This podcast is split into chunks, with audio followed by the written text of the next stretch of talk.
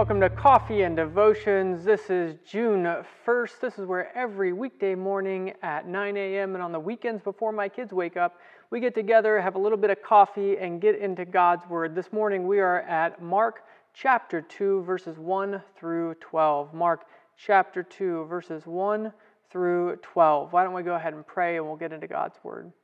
Lord, we thank you so much for this day. Father, we pray that you would bless us as we get into your word. Lord, we pray that you would open our eyes, that you would care for us. Lord, let us understand what you have for us this morning, and may it impact our hearts and our lives. In Jesus' name, amen. Mark chapter two, verses one through twelve. And again he entered Capernaum after some days, and it was heard that he was in the house. Immediately many gathered together, so there was no longer room to receive them, not even near the door. And he preached to them the word, and he preached the word to them. Then they came to him, bringing a paralytic who was carried by four men. And when they had not come near him because of the crowd, they uncovered the roof where he was. So when they had broken through, they let down the bed on which the paralytic was lying. When Jesus saw their faith, he said to the paralytic, Son, your sons are, your sins are forgiven you. And some of the scribes were sitting there and reasoning in their hearts, Why does this man speak such blasphemies like this? Who can forgive sins but God alone? But immediately Jesus perceived in his spirit that they reasoned thus within themselves. He said to them, Why do you reason about these things in your hearts? Which is easier to say to the paralytic, Your sins are forgiven you? Or to say, Arise, take up your bed, and walk. But that you may know that the Son of Man has power on earth to forgive sins, he said to the paralytic, I say to you, Arise, take up your bed, and go to your house. Immediately he arose, took up the bed, and went out in the presence of them all, so that all were amazed and glorified God, saying, We never saw anything like this. Oh, what a great story for us to start our week off this Monday morning. Well, we always have to ask ourselves, A, what is this about? Well, I would say uh, that in my Bible, I might write something a little bit different than the title, right? The title that the New King James Version gives is, A Paralytic is Healed. And yes, that's what Jesus does, but I don't think that's necessarily why Mark wrote this. Yes, Jesus is able to heal, but what's the real thing that's being taught here? Jesus has the power to forgive sins. You might even say, Jesus heals the paralytic because he has the power to forgive sins. Do you, do you see where I'm getting that there? I'd love to, I'd love to start this conversation. Feel free to let me know down in the comments. How would you write that sentence? How does Jesus healing the paralytic go together with Jesus being able to forgive sins? How do those two come together? How do they mesh? How do they, how do they line up? Well, we just read through a few bits of the story here, and we see that Jesus is teaching in a house. The house is filled with people who are eager to hear about Jesus' teaching. The house is so full that people can't even get inside the door. And so what happens? Some men take their friend, and, and they are they are concerned about their friend, and they know that Jesus can heal their friend. And so what do they do? They go up onto the roof, and they start digging out the roof. And you can imagine Jesus sitting there, and, and the debris starting to fall down from the roof. And as they look up, they see the light of the sun shine through the roof, and a shadow of a figure being let down from the roof. And what does Jesus say to them? It's, it's amazing what Jesus, what verse five says. When Jesus saw their faith, he said to the paralytic, Son, your sins are forgiven you. Son, your sins are forgiven you. Beautiful words from Jesus. And so I'm just going to go ahead right here, and I'm, that's going to be one of the verses I underline in my Bible. I'm going to, actually, I'm going to underline all of verse five there. Right? He, he forgives him of his sins. He sees their faith, and he pronounces that assurance of pardon. Not everybody likes that, though, right? The scribes don't understand how Jesus, a man, can forgive sins.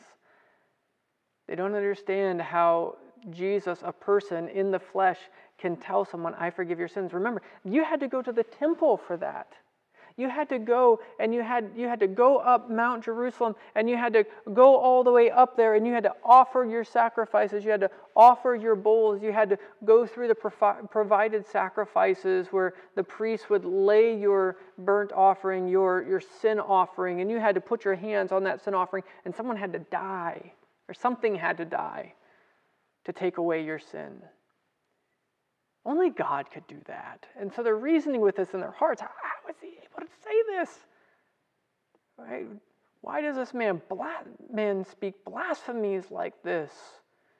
It's interesting, though, this, these don't come out of their mouths. That's what they're thinking in their hearts. And Jesus perceives what they are thinking in their hearts. You want to talk about a, a text that teaches us of the omniscience, all-knowingness of God. Oh, Jesus...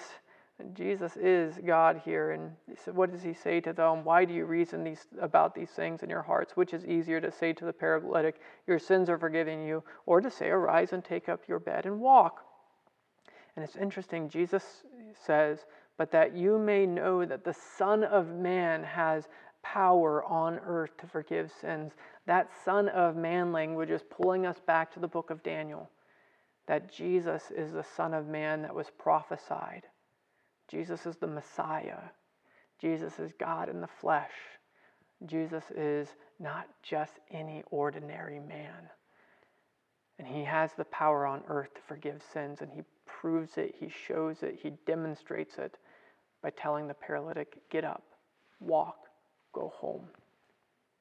And so I'm going to go ahead in my Bible, and I'm going to underline verse nine and ten as well. I think that's another verse that follows our B. What is the best verse to summarize this passage? Uh, again, you, you can disagree with me. Would you highlight something else in your Bible? Would you underline something else in your Bible as what you think is the best verse to summarize this passage? Well, lastly, we need to ask ourselves, C, what am I called to do in response to this passage? We don't want to be those who are just hearers of God's word, but we want to be doers of God's word. And so what does it call us to do here? Well, again, there's no open command. There's no imperative in the text. So how do we take this out of its first century context and understand the theological truths that apply to our lives today? Well, one... I'm going to have two here. One is that we have a Savior who forgives sins. How beautiful is that, that Jesus could look at you and say, son, daughter, your sins are forgiven.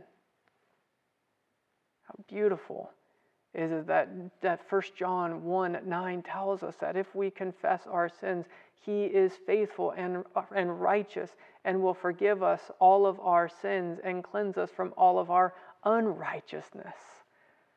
That Jesus will take your sins and he will remove them as far as the east is from the west. That Jesus can take your sins and he will bury them beneath the deepest of oceans. That Jesus will take your sins and the Father will remember them no more. Are you trusting in Jesus Christ? Does it give you hope and joy that your sins are forgiven? Well, the second is, if that's the case, I would say we should look to verse twelve. What does verse twelve says? And they were all amazed and glorified God, saying, we never saw anything like this. Oh, we should glorify God for the finished work that Jesus has done. We should glorify God that the Son of Man has come. We should glorify God that sins are forgiven. We should glorify God that miracles happen. We should glorify our Father who is in heaven for sending his incarnate Son. Are you glorifying God? I'm going to leave you with those two callings. Let me know how you might do those. Let's pray. Lord, we thank you so much for this day, and we thank you for your word. God, we pray that you would bless us today. Please care for us. Lord, we pray that we would rejoice that you forgive sins, Lord, and that you are the one who sent your only begotten Son to take away our sins. In Jesus' name, amen. Well, may you walk today glorifying your Father in heaven. Bye.